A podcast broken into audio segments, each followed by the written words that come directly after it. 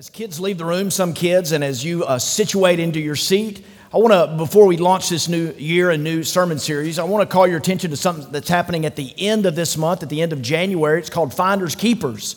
And there it is right there. You'll see a graphic. Uh, it's a marriage conference, and uh, it's the end of the month. It's a Friday night and Saturday. The cost is $40 uh, per couple or per person. And I say that because Everybody that's interested is invited. Certainly, if you're married, you're invited. Uh, that's the keeper part. Uh, 21 years ago, I met a beautiful gal in Colorado, and uh, we are celebrating our anniversary next week, and I want to keep her and I'm hoping she wants to keep me. So at the end of the month, we're going to have a date night on Friday night and Saturday. We're going to pay 40 bucks. Make sure to write that check, babe. We're going to pay 40 bucks. We're going to come to this conference and we're going to seek to keep each other. Dr. John Cox is going to be here. The guy is really, really smart. Uh, some of you gone to John for marriage counseling. Don't look down and be ashamed of yourself. We all, we all need help in this area. And the, finder part is uh, maybe you're not married, but you want to be. And this conference is going to be really good for you. You won't meet your mate there necessarily, but you'll learn some stuff. So we want to encourage you. $40, here's what $40 gets you it gets you the weekend, Friday night and Saturday morning. It's not a sleepover thing. This isn't a church lock in. You'll go home and you'll come back. Just want to be clear. But uh, it'll get you also, if you register, we'll be thinking about this as well, Susan and I, but our $40 registration covers us and it gives us an opportunity to therefore invite somebody for free. And if money's an issue, let us know. I'm sure somebody be willing to scholarship you guys. But you guys think of that, finders, keepers. We really have a heart for families here at Fondren Church, and we want to do more. We want to think and pray and think of ways that we can build into our homes. As a pastor, I want to make sure I'm protecting my heart and protecting my home, and we want to help you do the same. We want to help you with your heart in this area, this most vital of relationships. And so please uh, consider that, and y'all come join. It's going to be a good time. Just nod your head if you heard me, and yeah, you're relatively enthusiastic about it. You're not making a commitment, okay? But uh, good stuff. We're, we uh, launch a new year. Happy New Year, by the way. Have we said that? Happy New Year. I don't know if Topher said that. I, I was in here right after service started. Laura, did you say happy? Laura said Happy New Year. It means so much coming from Laura McAlpin. But uh, Happy New Year to everybody. We begin a new sermon series this morning called, maybe you've seen it online, it's called Insomnia What Keeps You Up at Night. And we're going to turn, uh, in fact, if you have a Bible, turn to Psalm 57. You don't have to. We're not forcing your hand on this, but we'll put the passage up on the, the dual screens in just a moment. But uh, Psalm 57 and the passage, if you see a black complimentary ESV study Bible in front of you, it's page 477. Page 477. Some of us are, you know, feel a little um, intimidated to turn in the Bible, and we want to take the edge off of that. So turn to page 477. If you do so in the black ESV study Bible, um, you'll see Psalm 57. Psalm 57. Insomnia. Let's begin. How about we begin with a definition? Don't need to, but let's do that anyway. Here's an insomnia it's a sleep disorder in which there's the inability to fall asleep or to stay asleep as long as des- desired. Most of you are probably thinking, uh, you know, Robert, I don't need uh, insomnia definition. My life is an insomnia demonstration. You know, Americans, we have a, a sleep deficit. We're popping pills in record numbers. We pop pills at night to go to sleep and we chug expensive drinks to stay awake. We have sleep number beds and sound wave machines and total uh, blackout shades, but it seems to be doing very little to help us get to sleep at night. One young woman in our church is a new doctor at St. Dominic's, and she texted me this week in light of this upcoming series, and she said, Hey, I'm looking forward to what you have to say theologically, practically on this area. As a doctor, I'm telling you that about six out of eight patients I'm running into suffer from some level of sleep disorder. What are the results of sleep disorder? If this was a small group, we could just have you stay, go around the circle, right? You could tell us, some of you could tell us the effects of insomnia, of sleeplessness. Uh, they range from increased irritability, testify, to fatal car accidents. Um, it, we're affected. It's affecting us in record numbers. What does uh, Scripture have to say about this uh, theology of sleep, surprisingly, it has a lot to say. In fact, framing this series that we'll do in uh, all of January is Psalm chapter 4 and verse 8. I'm going to give you several Psalms today as we walk through Psalm 57. But he says this In peace I will lie down and sleep. For you alone, Lord, make me dwell in safety. Look at Psalm 3 and verse 5. Very similar words, but it has the waking up part. I lie down and I sleep.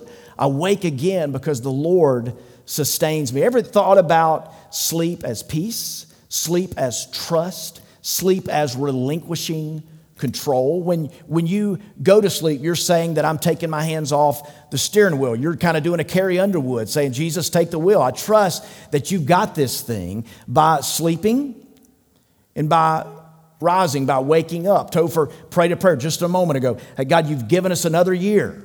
Isn't that good? There's no guarantee, though, right? There's no guarantee we're all going to make it a whole another year. I mean, we've been given another day, and today your heart will beat 108,000 times approximately. Um, we've been, you know, but, but think of God's faithfulness. When you wake up, it's, it's His faithfulness in your life. I went, I joined some of the folks, some of the good folks in Fondren Church who were ministering some of the good folks in Woodland Hills. And Stan and Ramona Troy and Kathy and some folks were uh, over across the, uh, the way, Diane DeFore. They were in the kitchen over here and they were making meals for some of the homebound people. And I, I showed up and I got to go, uh, they designated me to go visit Mr. Dunaway, who lives nearby me right here in Fondren, and he's over 100 years old. Okay, I mean, this, this, guy, he's on his way to Willard Scott and a, jar of Smuckers. He's going to be on, I mean, he's going to be, he, he's 100 and counting. And you know what, one of the things we talked about? Sleep. Because old people talk a lot about sleep, don't they? You don't hear young people, they're not down there in the preschool going, well, tell me about the quality and duration of your sleep last night, right? Young people don't do that, but old people do. But think about the faithfulness. If you're over 100 years old, how many times have you lied down and how many times have you woken up? And the psalmist is saying here, hey, there's this theology of sleep because it's really not about sleep, it's about trust. It's really, it's a, it's a peace issue. Ever tried praying when you're sleepy? How's that go for you? Not well, huh? There's a story in First Kings of Elijah. And Elijah is gonna, he's called to spend time in solitude, uh, a, a significant period of solitude and prayer. And an angel of the Lord visits him and tells him to take not one nap, but two naps. How good is that? There's a scene where Elijah is depressed, and God, the angel tells him, Go into, the, into this uh, cave, sit down, have a snack, and take a nap. That's, that's a very spiritual thing. Take a, take a nap, have a snack. The angel of the Lord in 1 Kings says, says to him, Hey, take a nap, take two naps so that you'll be ready. Now, contrast that with the disciples in the garden where they were trying to pray as Jesus commanded, and what did they do? Fell asleep. There's that famous passage in Matthew 26. Uh, we say it often when we, when we talk about the willpower, when we make New Year's resolutions. The spirit is willing, what? But the flesh is weak. God, I can't stay awake to, to your purposes, to your plan for me. The spirit is willing. Oh, I have good intentions, I've got resolutions, but the flesh is weak. And insomnia and sleeplessness do that to you, don't they? They do that to you because when you want to sleep and need to sleep, you cannot sleep. And then when you need to stay awake and be alert and productive and put your hand to the plow, you cannot stay awake. Look what Psalm 127 in verse 2 says. In vain you rise early and stay up late, toiling for food to eat, for he grants sleep to those he loves. Beautiful sentiment, isn't it? He grants sleep to those he loves, but the toil, the toiling part is what is so hard for us. Let me ask you as we begin this morning and we begin this month, this series, what keeps you up at night? You say it's my neighbor's barking dog or it's that teething baby in the crib nearby. For Susan, she would say it's my snoring, which is not getting any better through the years. Not those kind of pesky things, but what keeps you up at night? What is that thing? That thing that has you so stressed out that when you lie down, you can't get to sleep. What is that thing that keeps you up at night? In Ecclesiastes, look at this passage here, beautiful passage. What do people get for all the toil and anxious striving with which they labor under the sun? All their days, their work is grief and pain. Even at night, their minds do not rest. This too is meaningless. Over these next few weeks, as you think about your heart and maybe that pocket where there's a lack of peace, that thing that has you so stressed out that when you lie down you can't fall asleep, that thing or those things, we're going to look at some. We're going to look at some things that keep us up at night, that, that have our minds in, a, in a, just a perpetual loop of unrest. We're going to look at anger. For instance, that could be true in your life, couldn't it? Maybe you're angry at somebody or a situation or a circumstance. And if you study, we're going to look at it biblically next week, but if you just study physiologically what happens to your body, you look at all those characteristics of an angry person. And no wonder for some of you it's hard to sleep at night. All those things that happen in your mind and your body are incompatible with rest, sleep, and peace. Maybe you just can't let go because of somebody that's done something something real in your life or a perceived slight, or you're telling yourself a different story. You're writing a narrative and it's on a perpetual loop in your mind and you're seething. Maybe for you, your sleeplessness is an anger issue, or maybe it's an issue of regret. We're going to talk about that in January, something that you've done. Maybe you're sleeping right next to someone and you look over at them and they're fast asleep. That stinks, doesn't it, by the way, when you've got it and they don't? You've got the insomnia and they don't. They're just cruising. And you look over, but you've got regret and you have this fear that they could find out what you've done. There's guilt. And we've talked about this uh, in um, November. There's good guilt, godly guilt, and then there's bad guilt that Paul talked about in 2 Corinthians 10, and there's a deeper level of guilt called shame. Maybe for you, what's keeping you up is just a sense of shame, of not knowing how to uh, experience forgiveness and how to face things, how to face things head on. And maybe it's not just what you've done and being found out about that, it's what you haven't done. And those who've studied it, really smart minds, men and women at research institutions who've really applied themselves to the subject of regret, have uh, written about this very profoundly that most of our regrets or our deepest regrets come from things that we haven't done. The endeavor that we left untried, the spoken words that we, well, we never spoke, the letter that we didn't write, the conversation we didn't have, the risk, the bold dream that was left untried. Maybe your sleeplessness is caused by finances. That consumes most marriages and most hearts, most days. Or maybe it's your dysfunctional family. We're going to look at all of those this month of January, but today I want us to look at the, the, this idea of purpose. Of purpose. We, we, we see that in Ecclesiastes. That book was written we're about to jump to Psalm 57, but Solomon in Ecclesiastes talks about under the sun, under the sun. He's trying to find purpose in all of these endeavors. And he's got the resources to try it. You, you remember Solomon, right? I mean, this guy, he had the resources to do whatever he could at, at, the highest level possible. When we lived out in San Diego, we were cheering for a little league baseball team. Didn't have a kid on it, we were just cheering for them because they were in our neighborhood. And they went to the Little League World Series. And we were like, yay, go San Diego Little League World Series team. And then they played the team from uh, Dominican Republic. And there was a little pitcher named Danny Almonte. And Danny Almonte just mowed everybody down. I see some of you baseball people, you, you remember this. He was mowing everybody down, a dominant pitcher. He was way bigger and stronger and faster than every other kid. And we were out there in San Diego going, this guy, he's not 12 years old. All right? He's not. Check his birth certificate, right?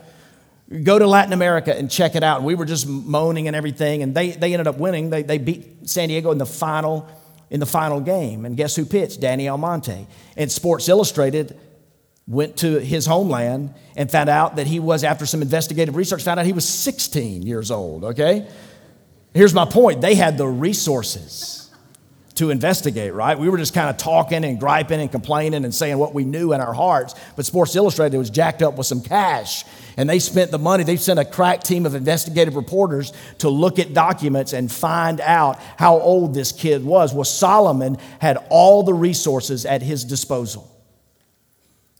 And he said, I am struggling to sleep at night. We just saw the verse, Ecclesiastes 2, verse 22 and 23. I'm struggling. My mind has a hard time at rest, and I'm wondering my purpose. Look what Jeremiah the prophet says here. Why was I even born? Why did I ever come out of the womb to see trouble and sorrow and to end my days in shame? This morning, for some of you, that's what keeps you up. Does my life matter? Is there really a God beyond what I, the structure that I walk into on Sunday morning, or what I'm taught by living in the South in America? Is there a God and does He care for me? Is He there and does He care? And is He real and does He really have a plan for my life? And can I know that plan? Carl Jung, who was a pastor and a famous, uh, went on to be a famous philosopher, he said, I don't know if there's a meaning in life. I think there is. There seems to be something out there. And I say to that, well, thank you, Carl, for that great insight. That's so helpful, isn't it? You may, you may be at a point in life where you say, you know, I've got a career, but I don't have a calling. I'm walking a path, but I don't have a purpose. And I want us to look at Psalm 57. Psalm 57. Let's put it up. To the choir master, according to do not destroy. Okay, this is the intro. Let's be merciful to me. Here we go. Start at that part. Be, this is David writing from a cave. Be merciful to me, O God. Be merciful to me, for in you my soul takes refuge. In the shadow of your wings I will take refuge till the storms of destruction pass by. I cry out to God Most High, to God who fulfills his purpose for me. He will send from heaven and save me. He will put to shame him who tramples on me. God will send out his steadfast love and his faithfulness. My soul is in the midst of lions. I lie down amid fiery beasts, the children of man whose teeth are spears and arrows, whose tongues are sharp swords. Be exalted, O God, above the heavens. Let your glory be over all the earth. They set a snare for my steps. My soul was bowed down. They dug a pit in my way, but they have fallen into it themselves. My heart is steadfast, O God, my heart is steadfast. I will sing and make melody. Awake, my glory, awake, O harp and lyre. I will awake the dawn. I will give thanks to you, O Lord. Among the peoples, I will sing praises to you. Among the nations, for your steadfast love is great to the heavens, your faithfulness to the clouds. Be exalted, O God, above the heavens. Let your glory be over all the earth. If you turn to page 477, if you did, and you look at the top, it'll say in that ESV study Bible or any good study Bible that you might have in front of you, it says David writing from a cave. Now, why was David writing from a cave? David was the heir apparent, the designated successor to be king of Israel. That's a pretty good gig, isn't it?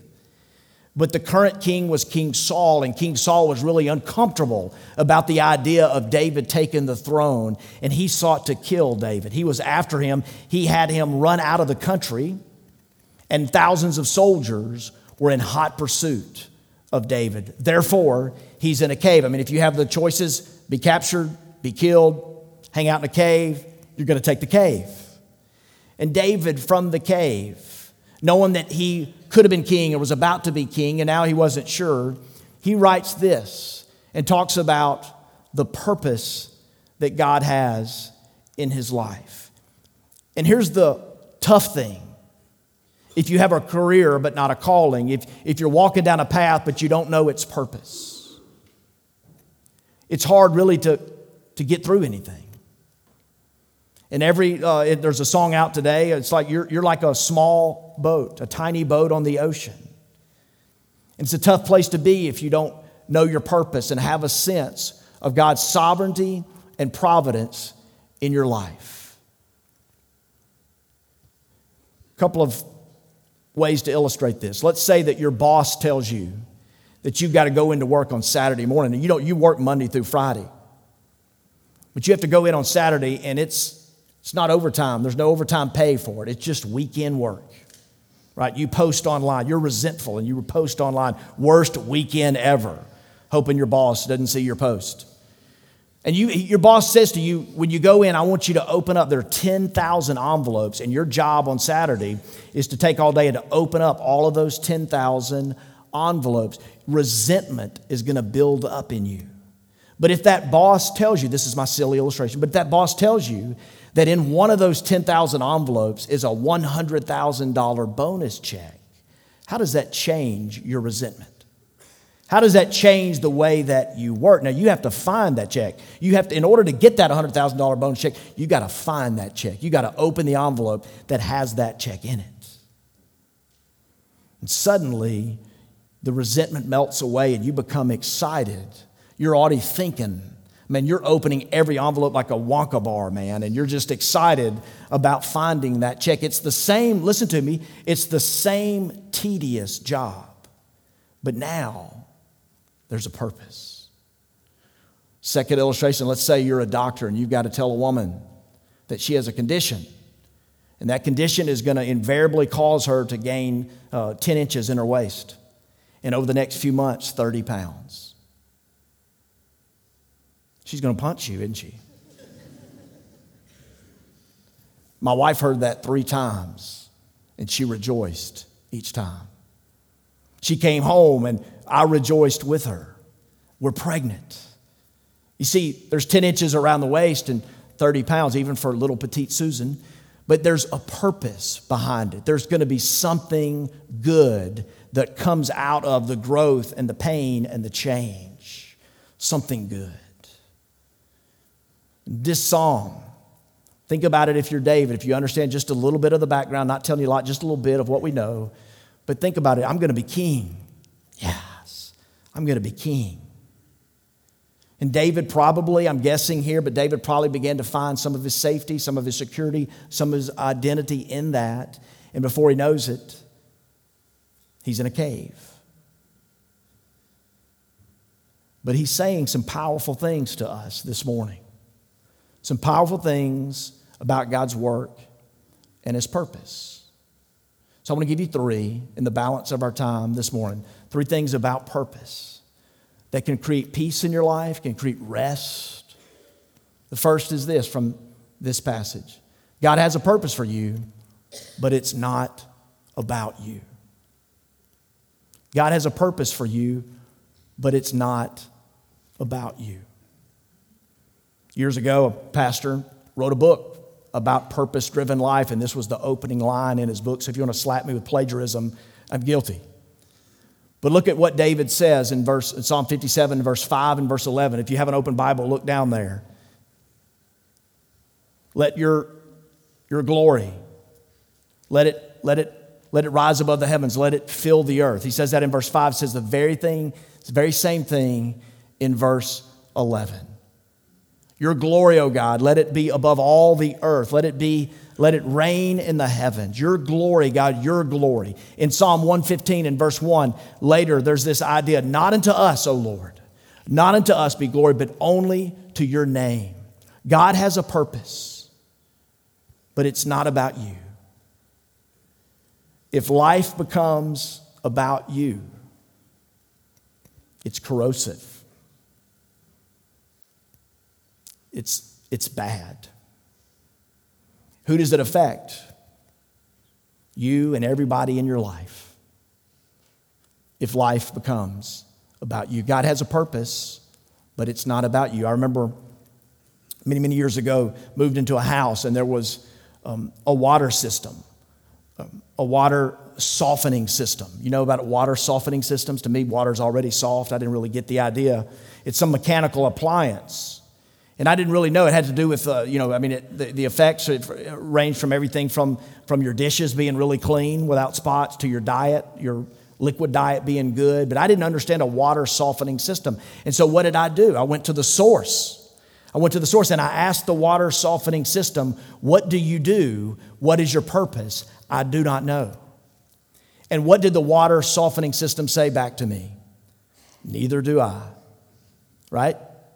Because the water softening system cannot look within itself. it's got to look to its designer, its manufacturer, its creator.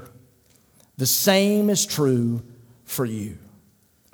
There's a legion of books and material and information and pixels on screens out there on the internet about finding your purpose what within some of it to some extent can be helpful but you'll never find your ultimate purpose from within you and i have to look to the manufacturer to the designer to the creator jesus came not to be one important planet in the solar system. Jesus came to be the center of the world, of the solar system, to be the center of your life, not around somewhere around the circumference, but to be at the very center of your life. What does your life look like? What is your heart when life is about you?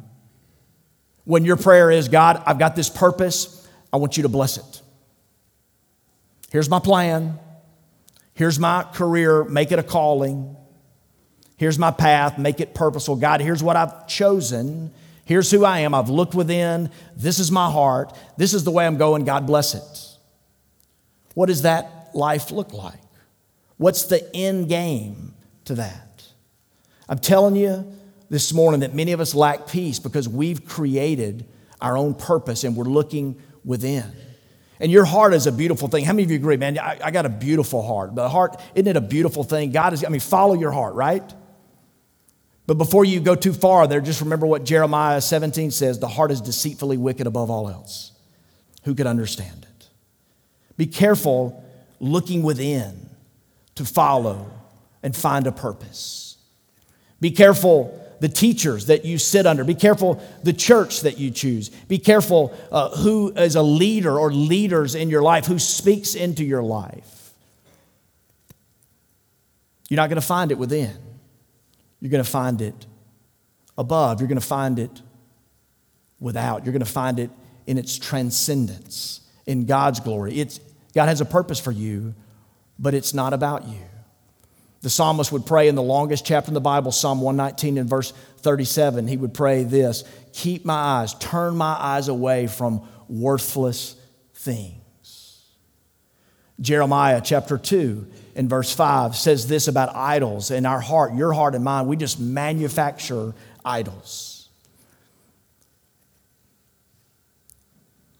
They follow, I'm going to read the last part of this. They followed worthless idols. And listen to this Look at the obvious parallel, and they became worthless themselves. Now, that's, that's obvious in the passage, but not obvious in our lives. You see, we become what we worship. Do you believe that?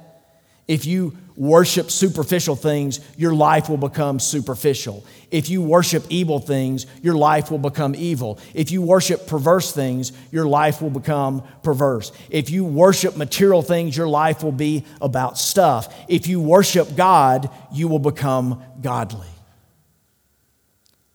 Our hearts we wrongly, erroneously think that we can find purpose within, and we begin to think that it's about us, about God blessing our ways, and before long, we've turned from Him and we're looking at worthless things. And we don't say it as such, but we worship.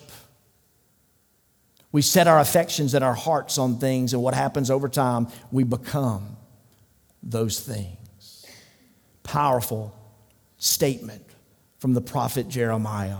They followed worthless idols and became worthless themselves. The second thing I want to say from Psalm 57 is that God has a purpose for you. It's mostly about what He's doing in you.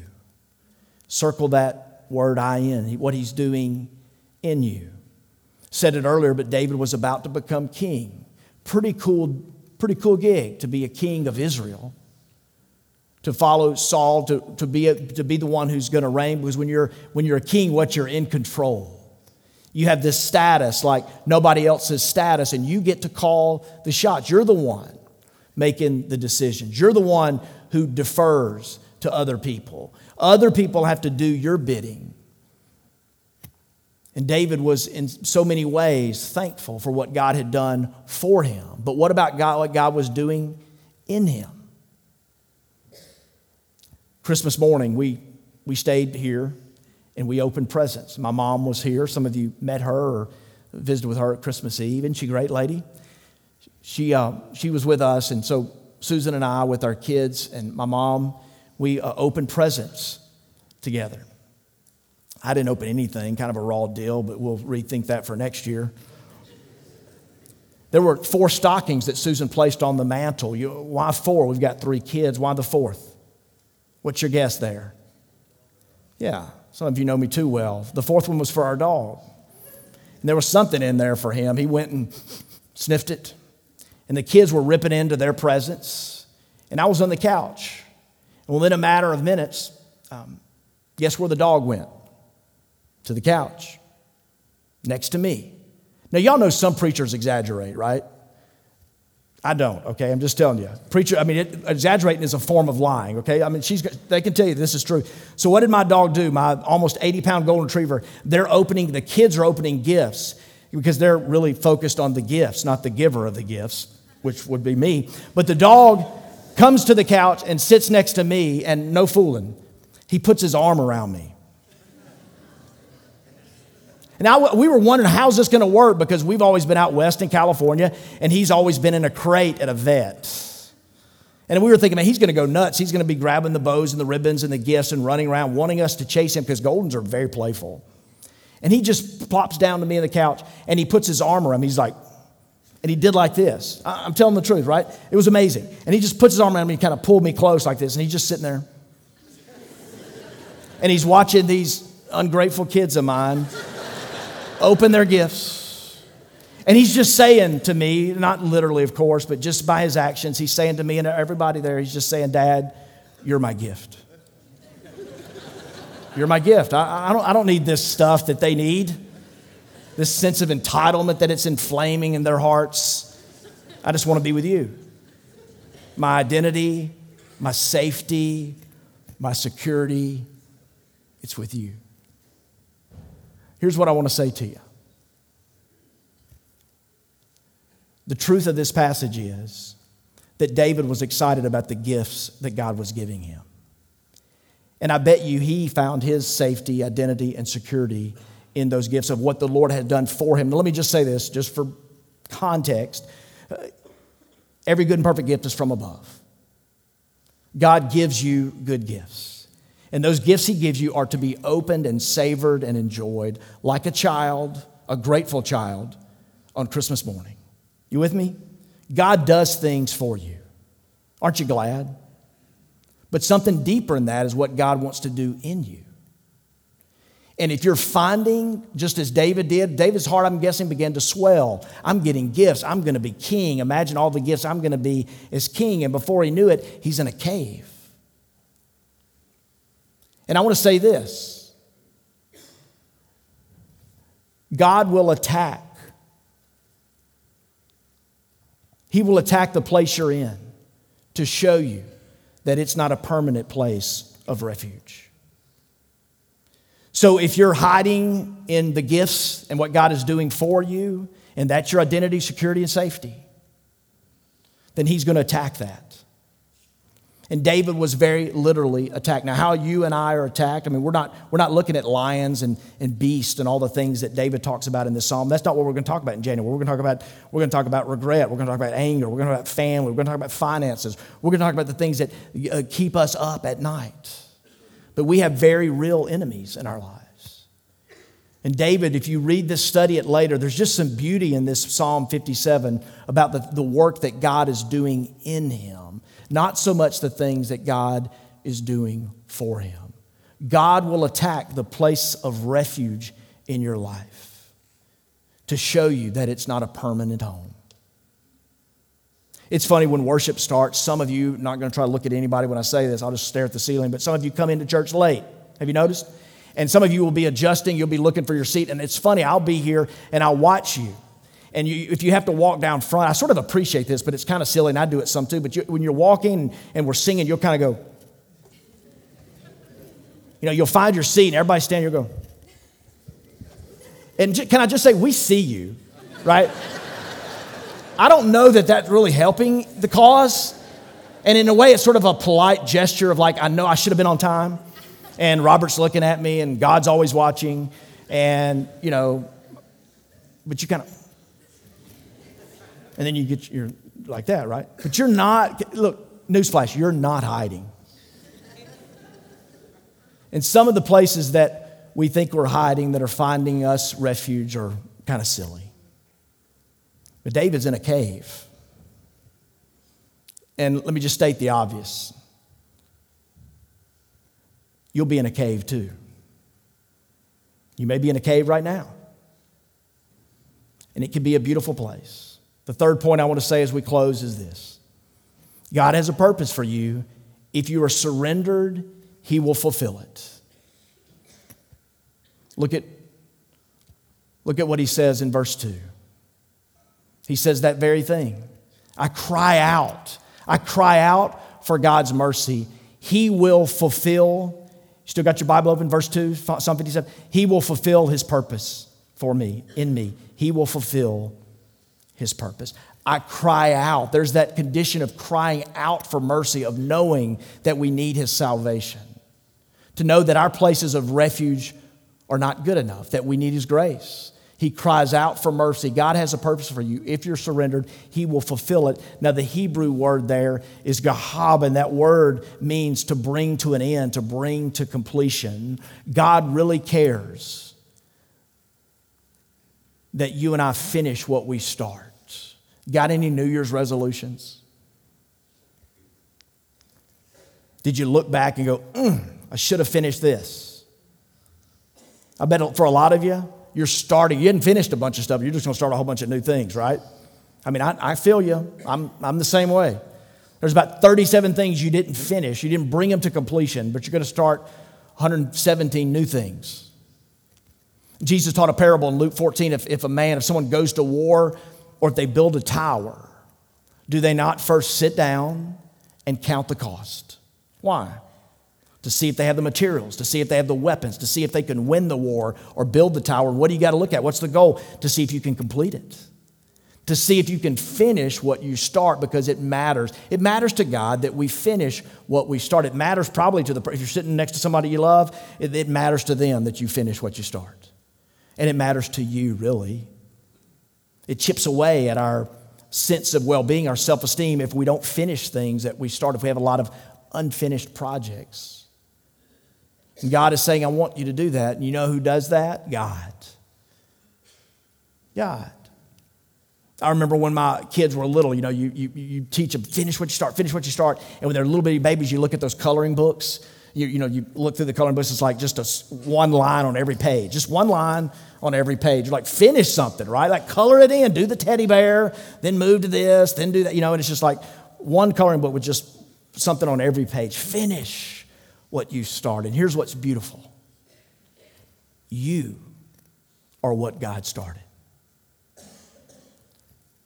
Philippians 1 6, he who began a good work in you, he will complete it. He will finish it. Ephesians 2:10 for we are his workmanship. You are God's work of art.